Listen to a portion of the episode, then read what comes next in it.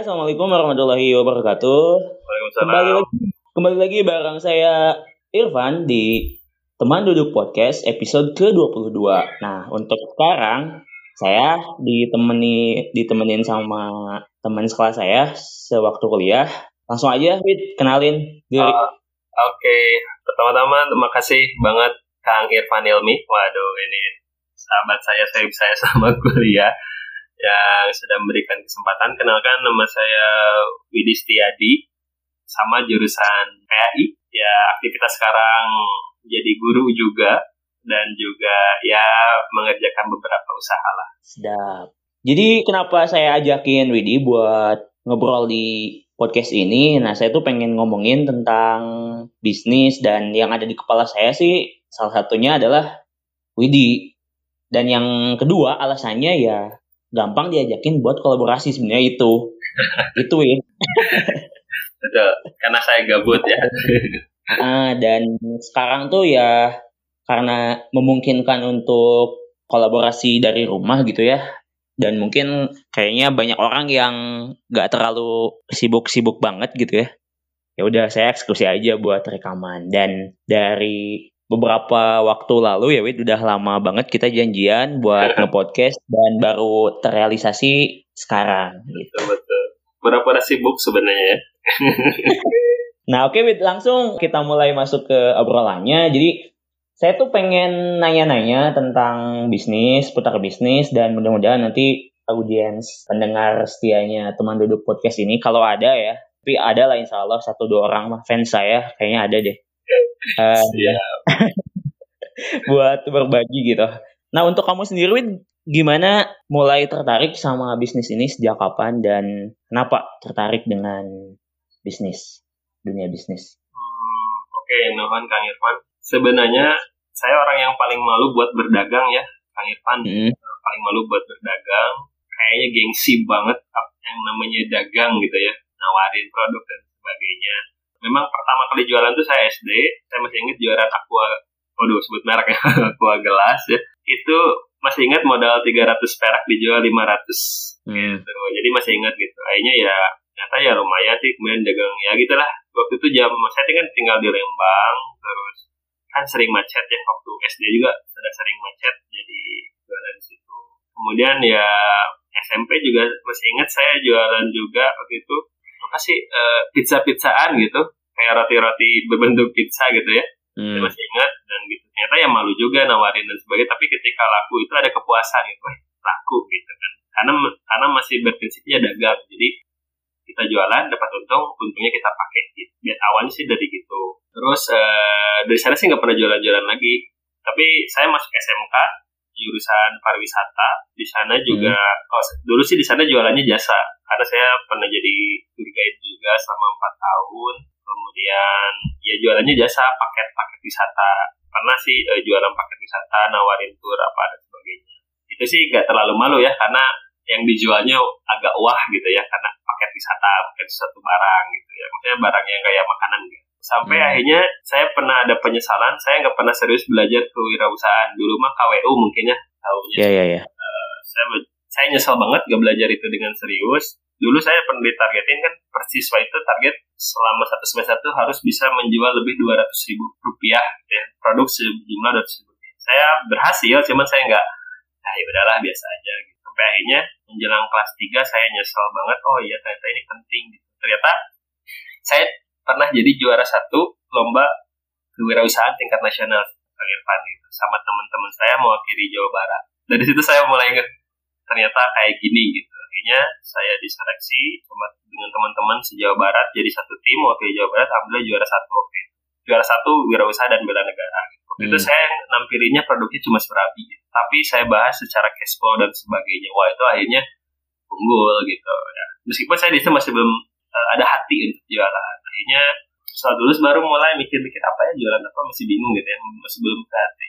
Belum ada hati lah jualan. Sampai akhirnya saya baca buku-buku bisnis ya, paling senang sih baca buku bisnis atau terutama Ipo Santosa dulu Hmm. jualan gimana dan sebagainya. Akhirnya ya masuklah kuliah. Gue masuk kuliah sama sekelas sama Kang Irfan kan dari dulu juga. Cuman nggak ini sih apa belum jualan ya Kang ya kayak gitu. Sebelum ada tugas jualan ya kalau nggak salah ada basic life skill dulu ya tapi sebelumnya juga yeah.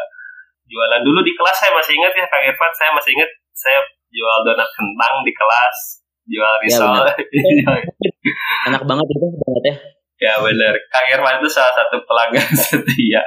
Masih ingat dulu jualan cuma dua ribuan ya gitu ya. Tapi di situ yeah, iya. memang uh, jadi awalnya itu pasti mental block dulu sih Kang Irfan jualan itu. Bisnis itu pasti mental block. Malu nawarin itu serius. Nggak bohong yang hmm. namanya nawarin itu pasti malu gitu makanya kenapa hari ini masih banyak orang-orang yang nggak mau berusaha atau dagang itu ya kayaknya malu. Salah satunya itu ya mental block saya malu bahkan kadang sedihnya itu kalau nggak laku gitu kaget kan. Misalnya kalau kita bawa banyak barang kemudian nggak laku. Sempat saya sampai kasih semua barang dagangan saya ke kajian di Alfudcon Masjid Alfudcon waktu itu. Ya udahlah nggak apa-apa. Tapi besok saya ada rezeki lagi. Sebagai akhirnya mulai mulai dari situ jualan. Kemudian akhirnya kan saya turun di cinta alam juga ya. Jadi seneng lah berbau-bau outdoor itu akhirnya mulailah saya tuh kang satu-satu nge-mapping. Outdoor itu apa brandnya apa aja jualannya apa aja nanya-nanya. Jadi saya ke toko outdoor. Akhirnya berawal dari reseller sih sebenarnya saya juga. Berawal hmm. dari reseller ada orang yang ini. Kadang dropshipper juga. Yang paling enak sih dropshipper. Kalau buat teman-teman yang nggak mau bermodal itu dropshipper enak banget. Misalnya dari sananya 400 ribu kita jual 500 saya justru suka kayak gitu. Bahkan kalau misalnya hmm. kitanya lagi pintar marketingnya dari modal 500 ribu kita bisa jual 800 ribu lebih. Bahkan saya pernah itu lucu banget ya ini iseng-iseng gitu. Tuh saya ada beli sepatu modal 700 ribu saya jual 1,7 dan ternyata ada yang beli ternyata. Dari situ mulai nah ini ada uang dingin satu juta akhirnya saya putar dari situ mulai mulai nggak jualan. Terus diputar. Jadi karena manusia itu kan senang nyarinya kepuasan. Jadi ketika dapat untung tuh pengennya beli ini beli ini gitu. Masih hmm. masih egois lah kang Evan gitu. Jadi kalau punya uang pengen sesuatu yang memuaskan diri. Tapi sampai akhirnya jadi reseller barang-barang outdoor gitu ya. Udah jadi reseller barang-barang outdoor itu ya jalan jaket sepatu dan sebagainya. Yang untungnya dulu cuma sepuluh ribu dua puluh tiga puluh ribu. Sampai akhirnya reseller yang mahal-mahal gitu. Bahkan sampai sekarang sih untuk akunnya saya ada dua ya Kang Evan pertama brand saya sendiri Montecar Outdoor bisa di follow at Montecar Outdoor gitu ya. Itu juga brand outdoor lokal. Meskipun masih progres ya masih startup banget masih belum banyak produknya. Uh, yang hmm. kedua adalah White at Wise Outdoor ya Wise Outdoor. Itu juga akun jualan saya cuman itu khusus barang-barang branded merek luar gitu ya. Biasanya kayak gitu itu di situ. Dan ternyata kalau udah punya marketnya udah bisa jualannya itu luar biasa Kang Evan enak juga gitu ya. Kita bahkan terutama kita yang malu jualan online itu jadi solusi sebenarnya Kang. Terutama orang-orang yang hmm. introvert jualan online itu solusi kayaknya kan benar benar benar.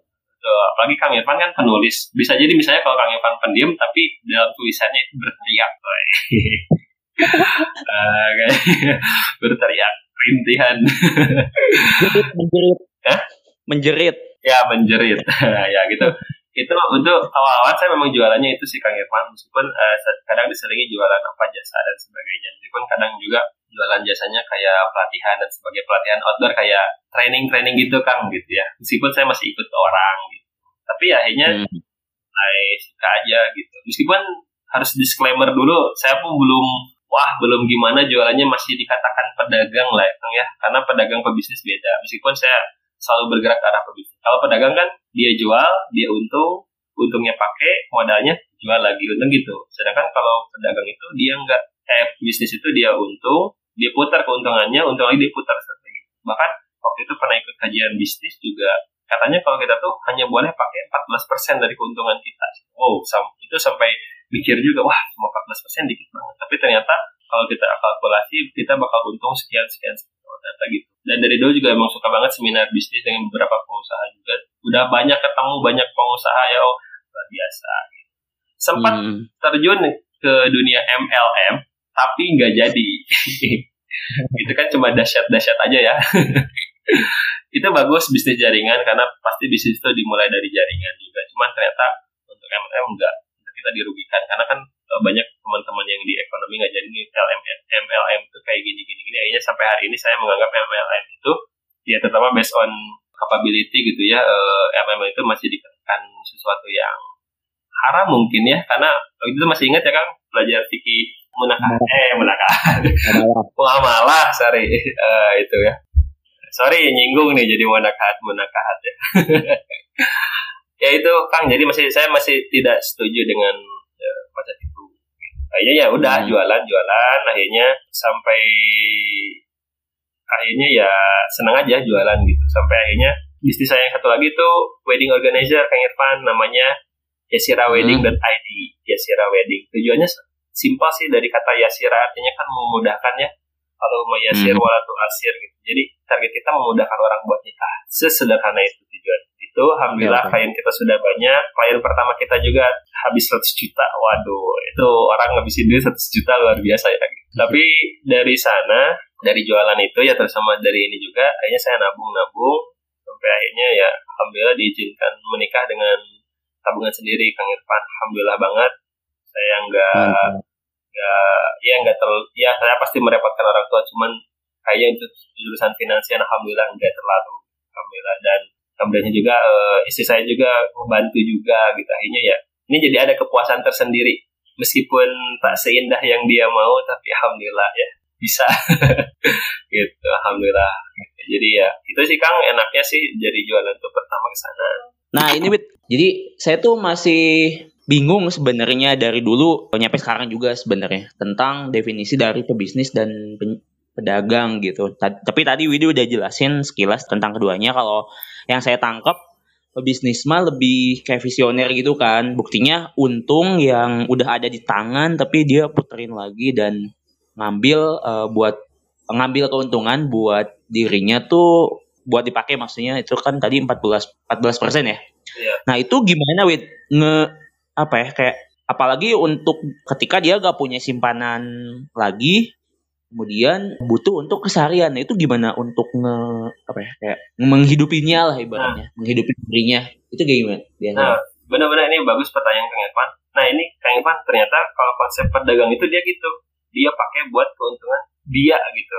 Sehari-hari hmm. gitu. Menurut saya ya, based on yang saya pelajari dan ikut pelatihan seminar dan sebagainya. Saya juga ikut ini, Kang Irfan. Sebenarnya dari bisnis ini juga ini tergantung dari orang sih, ya gimana cara dia mengelola. Makanya manajemen finansial itu penting meskipun saya juga masih hitung nggak bagus ya manajemen finansialnya. Uh, hmm. Jadi uh, jadi kan makanya harus berani mengorbankan.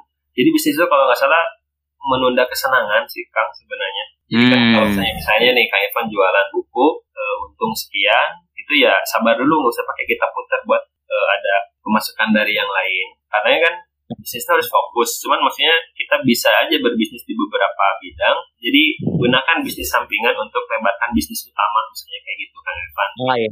Jadi pernah dengar itu bagus bagus banget. Hmm, gitu. Jadi kan uh, saya juga beberapa kali beberapa ikut perlombaan bisnis ya dulu saya lolos ke wirausaha baru Jawa Barat lumayan ya pelatihan itu lumayan banget cuman ya, ternyata hmm? itu bisnisnya yang mana itu saya di outdoor yang di outdoor yang di wirausaha baru Jawa Barat outdoor. Ternyata tapi yang, bukan yang wise yang wise bukan? Atau yang ya yang Montekar yang bisa digabung sama saya gitu. Cuman oh, uh, produk yang saya unggulkan yang di Montekar nah Ah. Cuman ternyata beda-beda Kang Irfan. Pada kenyataannya ya wirausaha baru Jabar itu ya jadi dilematisnya gini, kita yang anak muda tuh di sana butuh permodalan, butuh apa dan sebagainya, tapi dihadapkannya nggak kayak gitu. Karena hmm. di sana itu bapak-bapak, ibu-ibu yang mereka butuhnya bukan permodalan, tapi manajemen. Wah, gitu. Jadi kan gak, kadang nggak sinkron sebenarnya. Jadi kayak ngabisin ngabisin duit aja sebenarnya gitu. Meskipun ya enak sih di hotel selama lima hari full gitu ya. Ternyata beda beda targetan jadi beda. Oh kirain ada apa gitu meskipun saya di, saya dikasih permodalan sama salah satu bank sampai dia akan ngasih 30 juta tapi ada ada bunga. Waduh, ukuran hmm. mahasiswa juga gede. Cuman saya kira saya nggak berani ambil. Ini ada bunga gitu. Ini resikonya tinggi kan saya. Jadi saya nggak ambil. Makanya saya bisa saya dapat modal itu pertama kali itu 10 juta. Saya cuma bilang ada ke orang, saya ketemu orang ini mentor saya sebenarnya di rumah sakit.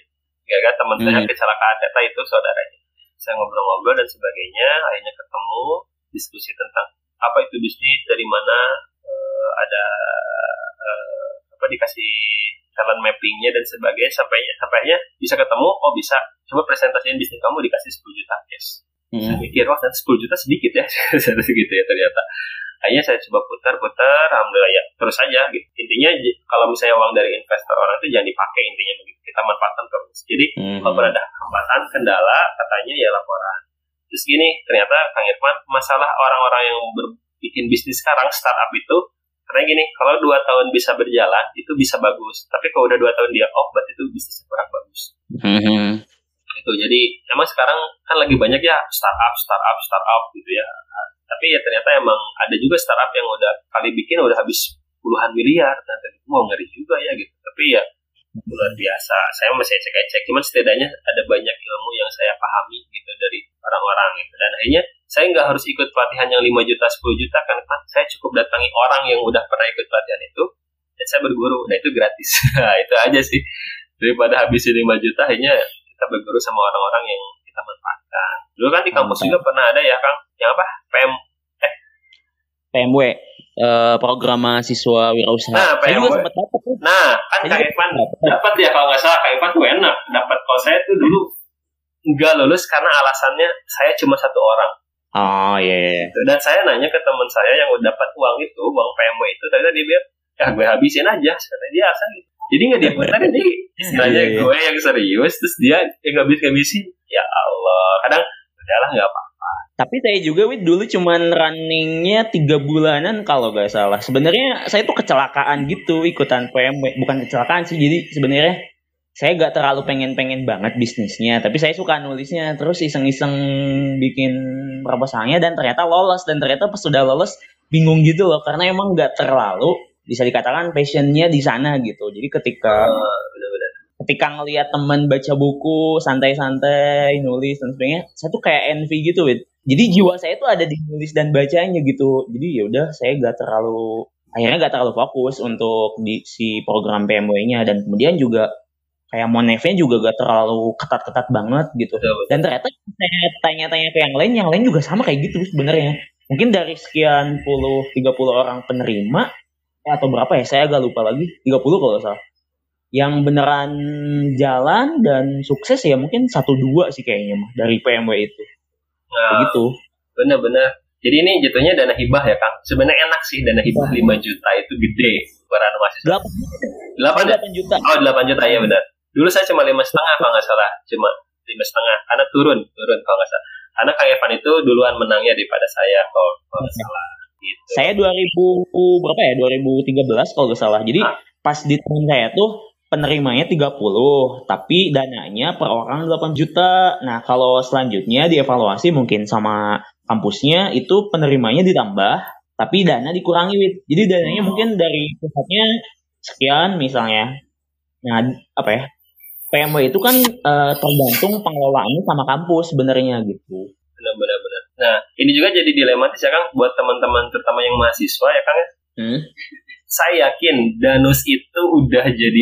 Danus itu udah jadi cara konvensional banget ya kayaknya karena nggak semua orang mau ngedanus percaya kan nah, di, di himpunan juga sama. Padahal dulu saya pernah mengkritik juga dulu ya. Uh, di himpunan di UKM juga yang saya ikuti saya bilang kenapa 50 anggota UKM ini nggak ikutan PMW atau nggak ikutan berusaha itu? Kalau lolos kita bisa gini gini gini. Saya ya bikin analisis dan sebagainya nih UKM ini bakal jalan, himpunan bakal jalan tanpa harus pakai uang di rumah. Eh, tapi ya ternyata emang susah, nggak semua orang mau ternyata kayak gitu. Ya makanya dari sekarang. Sebenarnya gini, Hah? apa ya, kayak daripada ngehidupin UKM atau himpunan, mending bisnisnya buat saya sendiri. Pasti kayak gitu rata-rata mikirnya. Termasuk saya juga sih. iya, maksudnya, maksudnya jadi kayak apa ya, Kang? Kan kalau ngandalin uang di rumah juga kadang kita defisit ya, defisit anggaran gitu. Jadi aduh kasihan juga. Tapi sekali hmm. lagi saya sangat mengapresiasi buat para mahasiswa yang atau misalnya buat orang-orang yang mau belajar jualan. Tapi saya pernah ikut seminar ternyata saya pernah ada ada peserta nanya, saya nggak mau jualan, tapi saya ingin menjual diri saya. Ternyata itu bagian dari jualan juga katanya tuh. Terutama kan yeah. kayak apa nulis, berarti itu jualannya nulis gitu kan. Uh, terus saya jualannya uh, di bidang uh, produksi gitu. Meskipun saya ada analisis Kang Irfan di masa-masa pandemik ini ya luar biasa.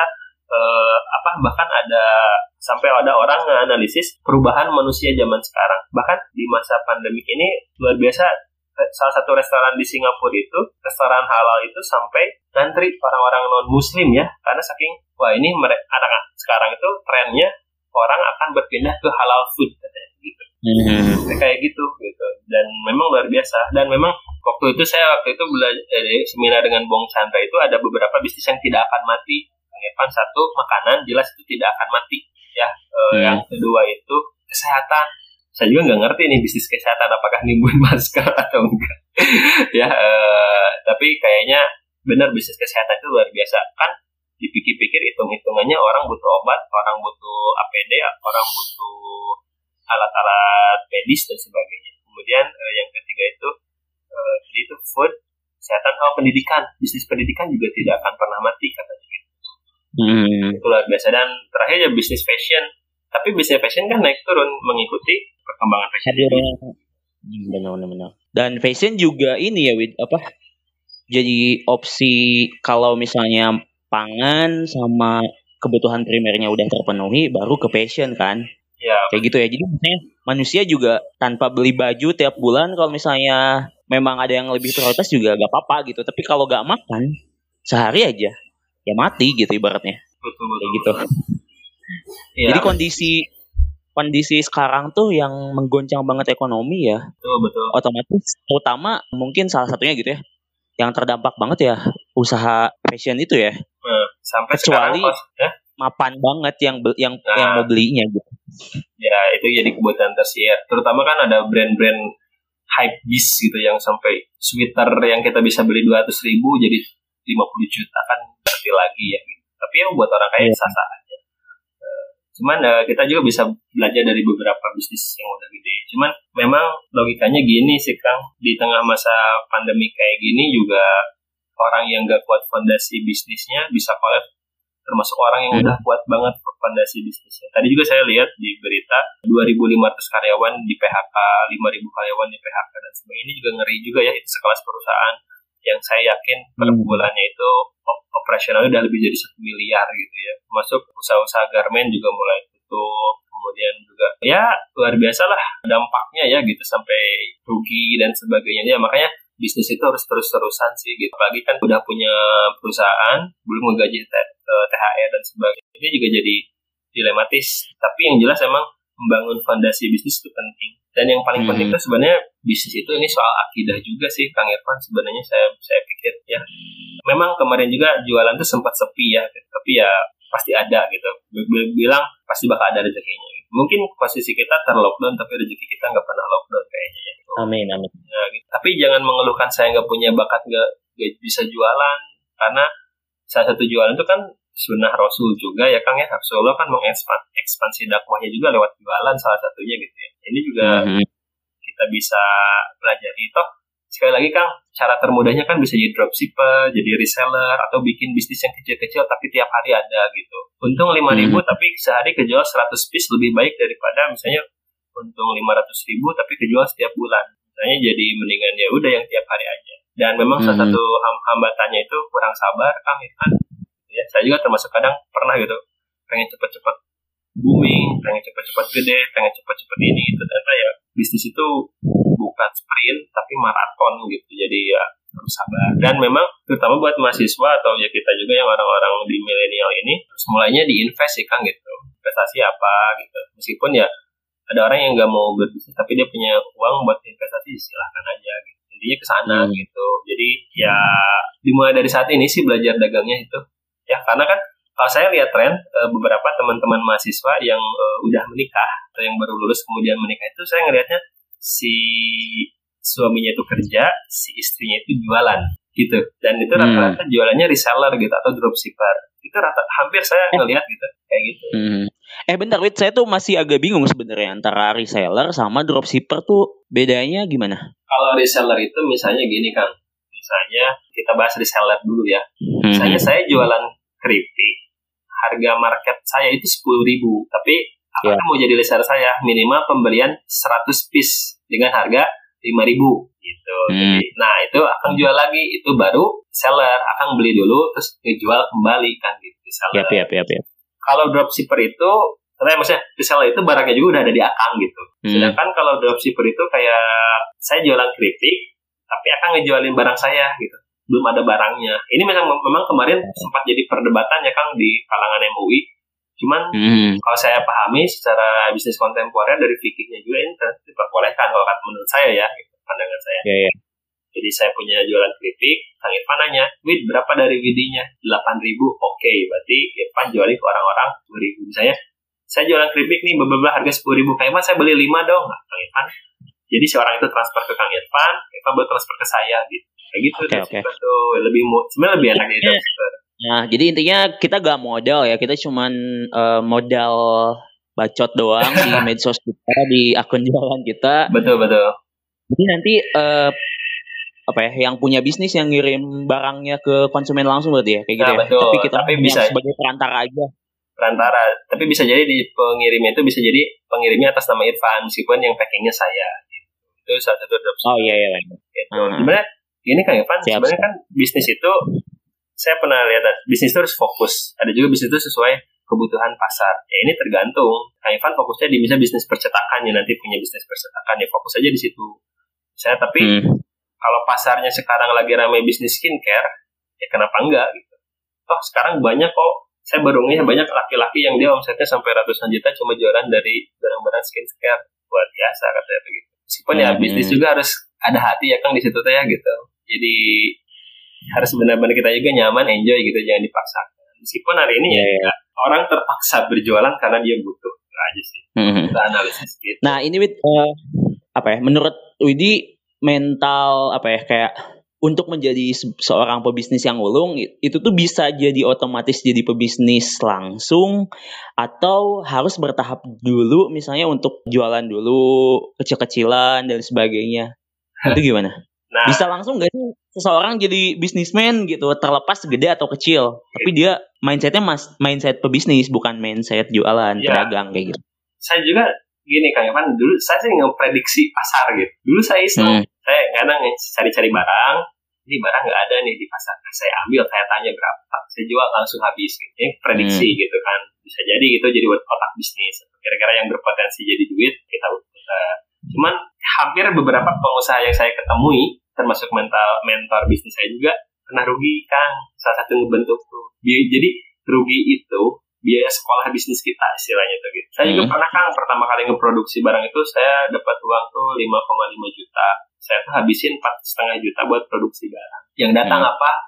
Barangnya tidak sesuai, tidak rapi dan sebagainya itu rugi banget. Akhirnya ya Allah ini sih. Padahal ke teman sendiri loh kan gitu. Akhirnya hmm. rugi banget dan sebagainya. Tapi di bibir kok ini apalagi kalau itu uang orang akhirnya waduh ini tapi itu ngebentuk kita jadi pribadi yang tanggung jawab. Kita mau menghindar atau enggak? Uh, hmm. terutama ini Kang Irfan saya juga cerita mungkin Kang Irfan tahu Dewa Eka Prayoga ya? Beliau yeah. pernah ditipu sama rekannya rekan bisnisnya sampai 7,2 miliar. Meskipun temannya hmm. yang nipu tapi dia harus ngeganti. Bahkan beliau itu sampai di diancam di penjara diancam dibunuh dan sebagainya mengerikan gitu. Tapi ya betul karena dia punya integritas tanggung jawab akhirnya apa 7,2 miliar itu lunas luar biasa Kayaknya oh ternyata hmm. ini mentalnya tuh di situ. Dan memang kita sih nggak bisa sembarangan sih cari partner bisnis juga kayak Ivan gitu. Kayak sahabat kita belum tentu dia mau berbisnis gitu. Tapi yang bukan teman kita dia bisa punya visi yang sama buat dagang, buat bisnis ya fine gitu. Karena hmm. gak jarang kalau kita berbisnis dengan sahabat itu masalah uang jadi berubah gitu.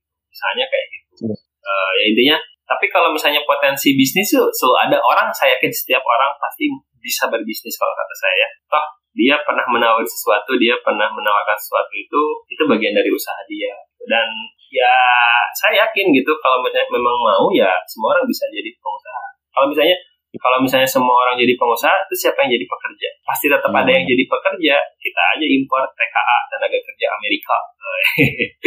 bisa jadi kan kayak gitu. Tapi memang intinya uh, harus dimulai dari awal sih nggak ada yang bisa langsung gede gitu. Kecuali ya hmm. meskipun ada yang misalnya Kang Ivan punya ide bisnis dapat uang 20 miliar buat mulai usaha ya itu juga tanggung jawabnya lebih besar lagi. Gitu. benar-benar nah saya tuh saya tuh pengen cerita juga riwayat jualan lah ya ibaratnya. Saya tuh pernah lah jualan dulu pas SMA tuh jualan pulsa sebenarnya bermitra sama teman sekolah saya. Soalnya dia jualan pulsa gitu. Terus saya iseng-iseng modal berapa seratus ribu atau berapa. Tapi waktu itu Wid, saya ya dorongannya motivasinya tuh bukan duit karena duit aman gitu. Hmm. dari orang tua saya tuh kayak kayak pengen belajar aja terus pengen ngebantuin orang. Kalau dia butuh pulsa satu ya saya siap sedia gitu. Meskipun resikonya pada akhirnya adalah susah ditagih susah nagih uang pulsa dia lewat tukang pulsa itu mah Uh, dan itu berlanjut sampai saya kuliah tingkat satu kalau nggak salah. Nah kemudian pas SMA juga saya sempat jualan uh, kacang telur juga wid berapa lama gitu ya. Saya jualan oh. di kelas sama di pesantren. Lagi-lagi tuh orientasinya bukan duit gitu.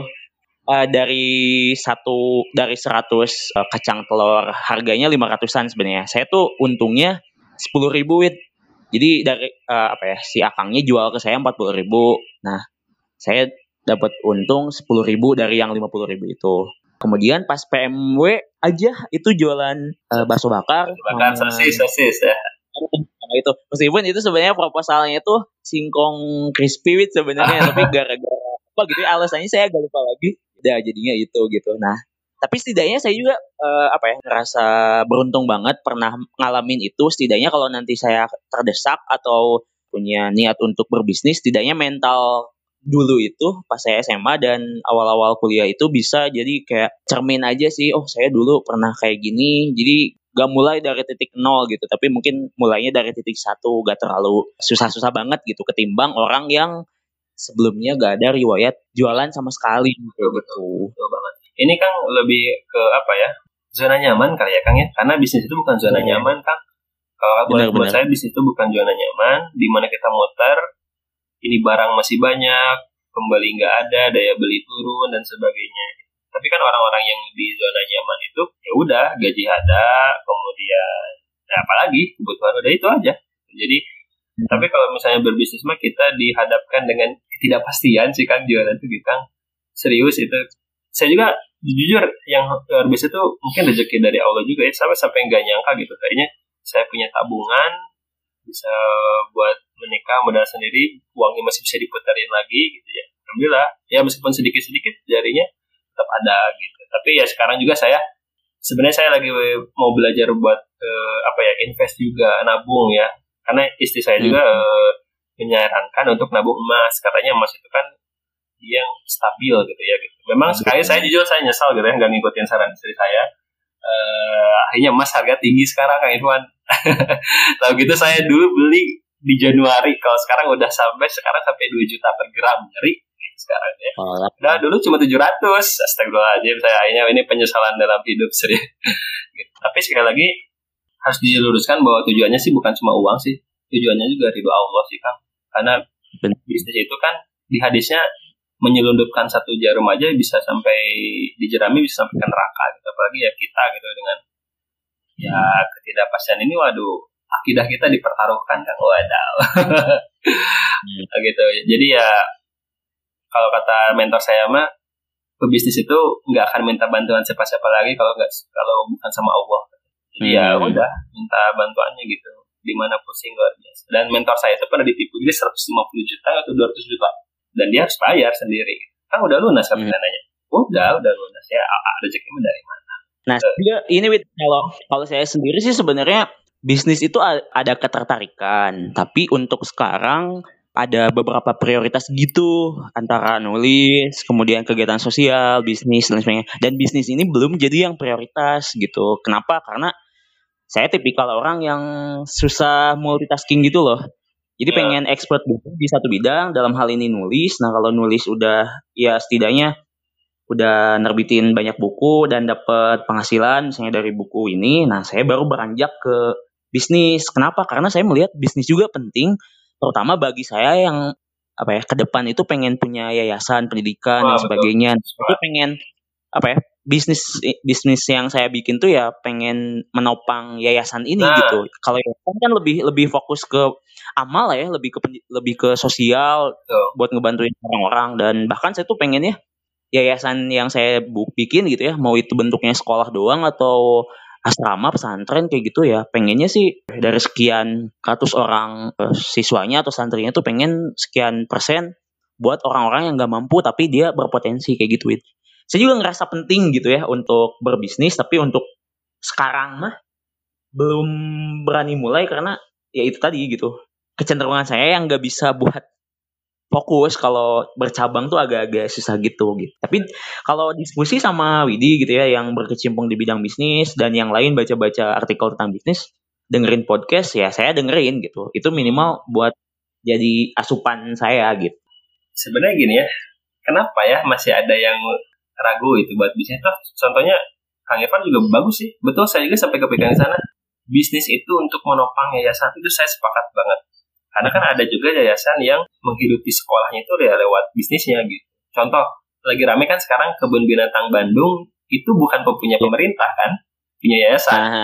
Tapi sekarang binatangnya itu harus puasa daun istilahnya gitu. Sehari makan, sehari enggak. Atau dibatas intinya gitulah istilahnya begitu. Ternyata kan hmm. luar biasa gitu. Tapi ya kalau misalnya yayasannya sudah besar dan sustain ya nggak masalah. Cuman tetap sekali lagi harus mau ber apa ada invest ke sana gitu. Apalagi Kang Irfan kalau nggak salah dari keluarganya juga basicnya pendidikan pesantren tetap harus dilanjutkan. Meskipun saya juga yeah. pengen banget Kang Irfan bikin yayasan Quran, tapi Quran yang gratis gitu buat orang-orang yang membutuhkan gitu. Itu sih ke sana. Mm -hmm. uh, kalau gambarannya sih, gambaran ke depan saya pengen juga target saya tuh bisa saya bisa ekspansi ke beberapa daerah, punya toko toko outdoor sendiri, kemudian uh, wedding juga bisnis wedding bisa punya galeri sendiri gitu sebagainya. Mm -hmm. Ini tidak akan mati gitu ya saya yakin tidak akan mati gitu. Misalnya kita mau survive sih Kang gitu ya, karena ya di situ soal survive sih gitu.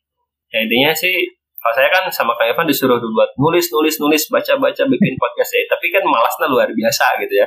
Karena fokusnya nggak di belum fokus di situ. kita rasa Kang Evan harus Kang Evan harus bisnis internet, tapi udah fokusnya di nulis bukan di bisnis gitu kan logikanya. Tapi akhirnya bisa jadi kita jadi kolaborasi. Kang Irfan yang nulis, saya yang bisnis gitu. Jadi kita bikin apa gitu. Kita kita juga bisa ya kan kayak Renal Kasali kan bukan praktisi tapi pakar makanya tapi tulisan soal bisnisnya layak untuk dibaca gitu. Itu kayak gitu kan ya. logikanya sih. Benar benar Wid, Wid, ngomong-ngomong soal podcast, kamu bikin podcast dong? Itu Sufaro udah bikin. Nah, rencana aku mau bikin podcast. Eh, Bingung lah. Soalnya sepotong episode podcast. Minimal selama Ramadan, Wid. Uh, bener, bener. Di pikiran mas sudah ada Kang Irfan gitu tentang sharing tentang apa. Bahkan saya udah nanya ke beberapa orang-orang yang uh, yang bisnis juga pengen diwawancara sama saya nanti. Tapi ini bisa ya dari Jen caster ke ini ya? Ke apa? Bisa. Ke podcast?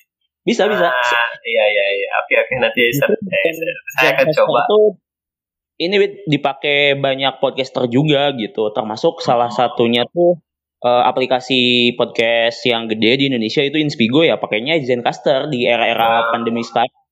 Benar-benar. Meskipun ada ada pilihan lain sih sebenarnya pakai Zoom, pakai apa, pakai telepon biasa juga bisa sih. Betul, betul. Tapi, Tapi saya enak ini ya. Sejauh ini sih pakai Zencaster cukup stabil gitu ya meskipun ya gak mulus-mulus banget tapi lumayan lah ketimbang sebelumnya pakai Anchor sebenarnya pakai Anchor tuh kan aplikasinya lengkap banget ya tapi itu nggak stabil. Jadi di tengah-tengah tuh putus-putus kayak gitu jadi agak nge-distract gitu. Ya kalau jadi Zencaster kayaknya buat sendiri ya itu eh bukan ya. yang apa? Anchor Anchor. Anchor, bisa joinan sama orang juga Wid. Bisa nginvite juga tapi ya agak stabil sih. Kemarin saya nyobain. Lanjut Wid tentang ini apa? Kamu pernah ngalamin ini gak ya pahitnya gitu dalam berbisnis. Kemudian selama masa-masa katakanlah misalnya ditipu atau apa nah kamu bangkitnya kayak gimana? Apakah justru uh, sekian butuh waktu sekian lama untuk kemudian akhirnya bangkit lagi gitu? Yang kepikiran tuh kalau misalnya kita tuh ditipu uang itu uang orang gitu. Itu yang bikin kepikiran. Ini uang hmm. orang nih gitu kan. Kalau uang sendiri oke okay gitu tapi di saat ada saya ya punya teman yang gak amanah di bisnis. Uh, waktu itu saya jujur saya nggak mau lagi berbisnis sama dia. Gitu sih saya hmm. saya nggak mau lagi berbisnis sama dia. Nggak mau bahkan bodoh amat eh, bahkan ketika saya tanya kenapa bisa kayak gini dia cuma read doang. Bahkan dia nggak nggak terbuka gitu. Oh, iya, iya. dan memang ternyata kalau kita berharap lebih sih kalau kita terlalu berharap lebih ya kang Irfan ya akhirnya kadang sekali kecewakan sih bener. Eh makanya harus nyari yang kita profesional aja sih gitu. Beberapa saya juga beberapa kali ke vendor-vendor ya konveksi dan sebagainya. Ini udah bagus penjahitnya pergi pulang. Ini udah Nah. ini udah bagus. Eh penjahitnya salah posisi salah size. Bahkan saya pernah itu tuh masih ingat kayak saya motor saya masih yang pakai Supra tahun 2002 saya bawa barang 20 kain 20 kilo tuh gede banget pakai Supra gitu. saya diikat dan sebagainya. Terus itu si itunya tuh lepas di flyover Cimahi. Ya Allah itu pas jam 12 siang itu talinya lepas di flyover. Itu saya kadang kesal gitu dan sebenarnya ya Allah ini ujian banget. Ini apa ini jalan saya buat jadi nanti lebih baik atau gitu. Sampai saya nongkrong di pinggir jalan sampai sampai dia merenung jam 12 siang masih ingat gitu. Saya sampai ya Allah akhirnya saya bilang ke orang itu yang kan itu si barang itu saya dititip di salah satu konveksi. Saya bilang Kang ini gimana? Sudah selesai. Dia nggak balas nggak balas. Dan akhirnya apa? Selama tiga bulan dia nggak ngerjain kerjaan saya. Maksudnya Aduh, saya aduh. saya ma- saya marah dan sebagainya ya wajar lah ya Kang ya. Marah dan sebagainya nggak profesional. Saya bilang saya bisa bayar full saya bisa ini dan sebagainya. tapi? Kayaknya saya blok dan sebagainya eh, saya nggak mau orang-orang kayak gitu. Itu saya merugikan memang sih makanya pertama sih pintar-pintar cari rel- relasi gitu ya gitu. karena relasi ngaruh banget sih dalam jualan. Akhirnya kalau misalnya udah kita punya klien atau pelanggan yang udah cocok sama kita alhamdulillah. Kitanya enak. Bahkan saya saya punya pelanggan di Riau. Dia udah jajan ke saya dari tahun 2018an sampai sekarang dia udah beli peralatan outdoor itu buat dia sendiri itu udah Hmm. udah nyampe 30 juta. Ini Hmm. orang buat jualan tau nggak sih? Ternyata saya lihat profilnya ternyata pengusaha pengusaha buah dan sebagainya. Dia sampai gini Hmm. tolong cariin jaket ini buat istri saya buat anak saya. Tolong cariin sepatu ini buat saya. Ayo saya cariin cariin. Kadang saya jadi ngedropship ke teman-teman saya jualan outdoor juga. Ada sepatu ini nggak? Oke ada. Saya ngambil untung dua ratus ribu tiga ratus ribu misalnya kayak kayaknya ya udah. Dan lucunya itu enaknya itu sama kita punya pelanggan itu mereka udah nggak segan gitu. Mereka nggak akan banyak tanya mereka akan langsung transfer. Tidak ada yang lebih indah notifikasi transferan masuk dari daripada notifikasi notifikasi kabar dia udah menikah dengan yang lain. Eh, kayak gitu kang Irwan ya. Emang apa ya eh, kepercayaan antara si penjual dan pembeli itu ya salah satu hal yang sangat harus dijaga banget ya untuk kelangsungan bisnis kita dan yang lain sebenarnya dan relasi yang lain gitu gak cuma bisnis doang tapi ini tuh ya kalau misalnya sekali aja kecewa pembeli ya betul depannya juga bakal bakal hilang ya bakal lari ke yang lain gitu Nah, kalau ngelihat dari relasi, saya justru memang iri sih sama Kang Irfan. Kang Irfan itu relasinya hampir banyak ya ketika dilihat di grup itu. Apalagi Kang Irfan bikin grup Inspiring Forum dan sebagainya yang sering nge-share tentang ini, tentang film, tentang apa, tentang apa ya luar biasa sih kata saya gitu. Itu juga termasuk aset kalau kata saya. Jadi di mana Oke. ketika Kang Irfan bisa buka bisnis, itu orang-orang relasi Kang Irfan bisa ikut nge-expand ini teman saya bisnis ini nih. Nah, dan Hmm. Kalau- Kalau saya sih sebenarnya emang relasi ini emang ditargetkan kayak gitu sih. Maksudnya tapi gak, gak ngoyo banget gitu. Tapi peruntukannya adalah untuk project-project saya sebenarnya gitu. Untuk podcast, untuk sosial kayak gitu. Tapi nanti kalau punya bisnis mah ya buat bisnis juga sebenarnya gitu. Eh, kayak berarti kan jatuhnya Kang Ivan mungkin jadi sociopreneur ya nantinya kan gitu ya jadi Amin. sociopreneur Eh, ya Tertarik apa sih. apa targetnya itu buat masyarakat sih kalau kata saya dan sebenarnya Iya. Simba atau Kang Irfan eh, contoh gini beberapa cerita pebisnis tetangga tetangganya itu dikasih uang itu 500 rupiah per ngebungkus apa gitu. Hmm. dan pada tetangga pada mau kan misalnya ngebungkus apa apa 500 dia se- sehari ngebungkus 50 ini kali 500 berapa gitu kan. Mungkin kecil tapi dia misalnya ngebungkus sehari 200 bungkus kali 500 berapa. Dan misalnya udah 100 ribu sehari dan sebagainya. Itu juga kan jadi kita membangun ekonomi gitu ekonomi kerakyatan istilahnya mungkin ya bahasa Hmm. kerennya mah gitu ya. Jadi based on society gitu jadi yang yang butuh tuh kayak gitu. Karena kan hari ini yang dibutuhin rakyat ya pangan gitu ya. Yang lebih penting tuh pangan gitu. Bahkan or, kalau papan itu rakyat yang terutama yang miskin juga udah gak peduli tidur di mana yang penting dia bisa makan. Ngerinya tuh di sana. Hmm. dan ternyata kayak Pan dipikir-pikir di saat kita iba atau di saat kita sedih melihat orang miskin yang gak bisa makan yang gak bisa kerja dan kita cuma bisa berdiam diri itu tanda kalau kita tuh masih lemah. Kita tuh belum bisa masih apa-apa. Makanya ya kita saling berdoa kayak Pan misalnya dengan sociopreneurnya bisa nanti bisa membangun ekonomi yang lebih baik saya juga sama kan targetnya mendorong orang gitu. Ya. kan uh, kayak tahu mungkin owner apa normalnya uh, Rex Marindo itu kan luar biasa yeah. dalam 3000 karyawan kalau nggak salah ya bahkan salah satu franchise itu sampai tembus 2 miliar luar biasa gitu kan uh, benar sih ini kalau sudah ada jalannya ya insya Allah kita juga bisa gitu tapi yang saya di garis bawahi tidak boleh membandingkan diri kita dengan bisnis lain yang harus dibandingkan hmm. dengan diri kita yang sebelumnya sih gitu. Targetannya sudah tercapai atau belum. Karena kalau kejar target sukses itu omset 5 miliar ya kita berat sih kalau kayak gitu terus. Kan ada hmm. orang yang udah omsetnya lebih dari 5 miliar. Jadi tapi ya intinya bisnis kita buat orang karena Allah dan jangan sampai kita juga uh, jadi terlena gitu. Ada satu cerita ini Kang Irfan kisah nyata di Indonesia ya kalau nggak salah. Saya dapat dari seorang ustadz ada seorang pengusaha penghasilan sebulan itu dia bisa beli helikopter secara cash. Beli helikopter. Usaha apa? Nggak tahu dia pokoknya bisnis tapi penghasilannya itu dia bisa sebulan tuh dia bisa beli helikopter secara cash. Helikopter kan harganya 30 sampai 100 miliar ya. Hmm. tapi ternyata dia nggak bisa uh, dia nggak bisa makan dan minum ternyata. Dia nggak bisa makan ayam kayak kita dia nggak bisa makan ayam geprek kayak kita. Kayak dia harus suntik hmm. insulin tiap hari Waduh. Itu kan jadi mikir, oh iya benar juga sih. Maksudnya intinya juga kita bisnis itu jangan sampai kita mem, mem, apa, memperdaya kita kang gitu. Misalnya kalau kita nanti bisnis sudah besar. Misalnya saya juga ada ngobrol kayak gini berdasarkan apa yang saya alami gitu. Dan mungkin juga harus ada pengingat juga kang kalau misalnya suatu hari nanti kang Evan udah omsetnya miliaran, saya udah miliaran juga. Iya. Dan sampai ter, terlena kayak gitu. Intinya kita bisa membantu orang. Intinya sih kan menguatkan salah satunya yang menguatkan diri kita biar tidak dihina kemudian juga menguatkan agama kita ya kan terutama. Karena kan kita masih dianggap sedih gitu kan masih banyak orang-orang yang kenapa ya para umat muslim itu di jalan bawa-bawa kotak amal sambil nyetel morota minta-minta berarti miskin-miskin ya kan sedih gitu ya. Padahal banyak sebenarnya pengusaha muslim juga yang kaya raya banget masih banyak. Cuman kita nggak tahu aja mungkin kita harus kaya harus banyak penghasilan yang penting yang sederhana itu sikapnya mungkin. Benar benar benar. Nah ini Wit uh, selanjutnya kamu punya role model gak dalam berbisnis ini gitu? Uh, mengacu ke siapa dalam baik dalam hal cara pandang atau misalnya dalam produknya itu ada gak? Hmm, jelas ya kalau saya saya ada buku yang ini dari depan mungkin tahu uh, Rasulullah Business School.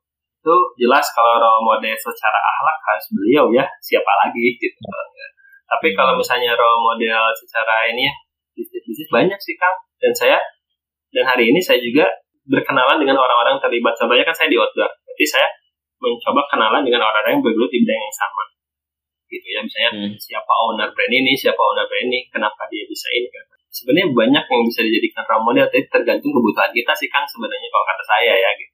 Termasuk hmm. uh, mentor bisnis saya juga, tiap saya ada kendala itu, ngasih solusi ini kata ini kata ini kata ini uh, hmm. kayak gini oh berarti ini sesuai kebutuhan kita.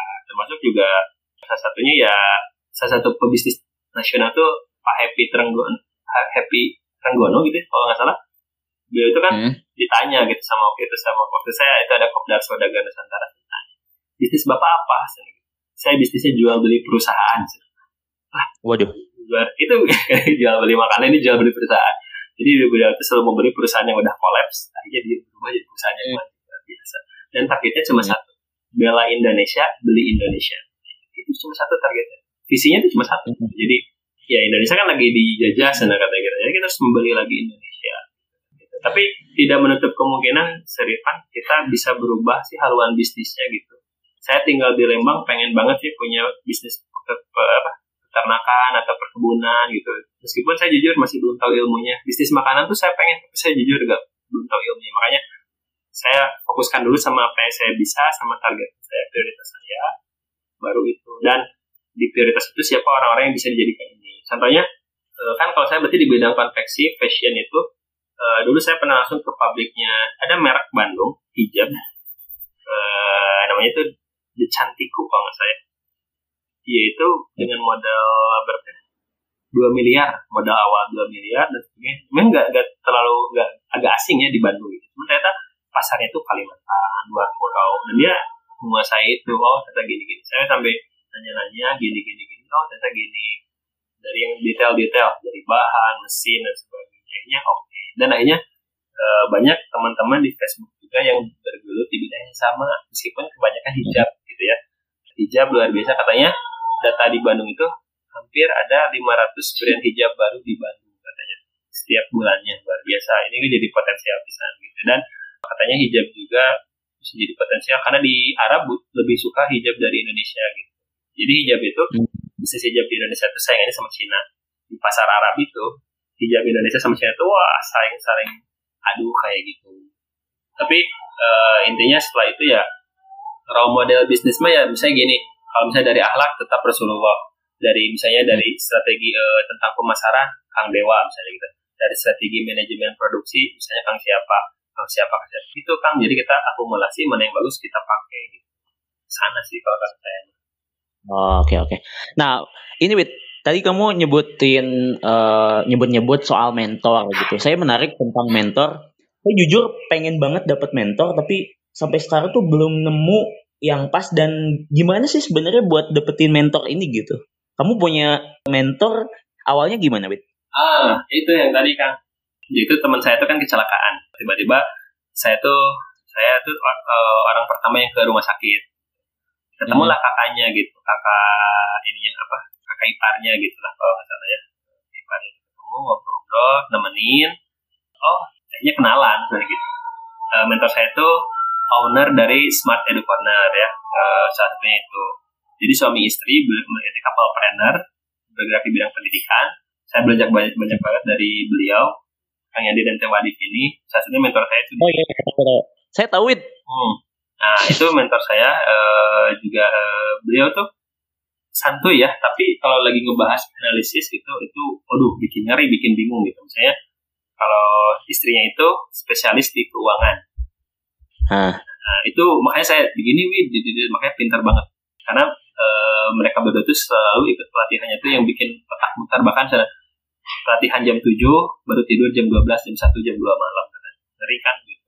Kayaknya e, intinya sih gini kan kita bisa jual ide itu bisa dia bisa percaya sama kita kitanya amanah hmm. dia akan percaya. Bahkan katanya kalaupun rugi nggak masalah. Karena ini mah kita yang namanya juga baru mulai gitu. Oh iya. Kayaknya hmm. uh, dari situ uh, kita jaga komunikasi kalau ada masalah disampaikan kalau ada masalah disampaikan gitu. Jadi sampai kita lost kontak gitu. Dan terus kalau misalnya kita udah nemu yang saya Kang Irfan ada mentor nulis misalnya siapa misalnya uh, banyak ya Kang misalnya yang bisa dijadikan mentor misalnya. Akhirnya dideketin dan terus diskusi-diskusi kayak gitu. Dan jangan sampai lepas karena kalau kita udah punya mentor kita nggak ini pasti dia nggak mau lagi ngajarin kita. Itu sih yang harus diperhatikan. Benar benar benar dan bahkan Wid, ini Wid, kamu juga tahu kan, uh, saya tuh pengen punya mentor tapi nggak tahu caranya. Ya udah akhirnya saya jadi mentornya buat beberapa adik tingkat gitu. Yeah. Ya, itu sebenarnya ikhtiar ikhtiar buat mancing saya ketemu sama mentor sebenarnya gitu. Betul. Dan bisa jadi dari adik-adik mentor kita itu kita nemu jawaban dari masalah kita gitu. Oh ternyata gini. Hmm kadang dan dan kita jadi terkenal adik-adik kita me, istilahnya memasarkan kita kita jadi banyak relasi oh. lagi itu sih ke sana dan intinya yep. Tetap ini sih kang tetap jadi gelas yang kosong kayaknya mah ya dengan siapa pun wah ini bisnis ini kita deketin apa ini kita hmm. deketin apa gitu jadi kitanya biar nggak merasa nggak merasa lebih baik dari siapa pun lah Nah saya tuh soal mentor tuh ya inspirasi saya tuh inspirator saya tuh ya Prof Renal Kasali itu nah. yang bikin yang bikin rumah perubahan, kemudian benar, bikin program Renal Kasalimenti. Tapi saya yeah. lolos lolos, jadi ya udahlah saya bikin Irfan El Irfan Ilmi Menti. Iyalah, IPA Inspiring Forum kan Kang Irfan. Uh, intinya itu kita bisa ke siapa lah gitu. Tapi sekali lagi ya intinya sih jadi orang yang nggak mengecewakan sih Kang. Meskipun jujur yep. saya lebih sering dikecewakan sama vendor, sama orang-orang gitu dan sebagainya ya. Betul sih kata itu ya Ali bin Abi Thalib yang lebih pahit itu berharap pada manusia ini ya benar sih kadang eh, waktu itu juga pernah ada orang yang mau ngasih pinjam uang 10 juta misalnya tiba-tiba maaf ya nggak bisa. Kan kita udah berharap lebih jadinya. Oh ya nggak apa-apa gitu. Pada hati di hati nyesek gitu. Tapi ya ya udahlah gitu. Mungkin ini bukan orang yang tepat gitu buat kita gitu buat berbisnis dengan kita. Intinya kalau diri kita yang bagus juga mungkin kita akan ditemukan sama orang-orang yang baik juga sih kan gitu. Saya mau percaya itu dan jangan sekali-kali kita nggak amanah karena kalau kita udah dicap nggak amanah udah gitu. Jadi hmm.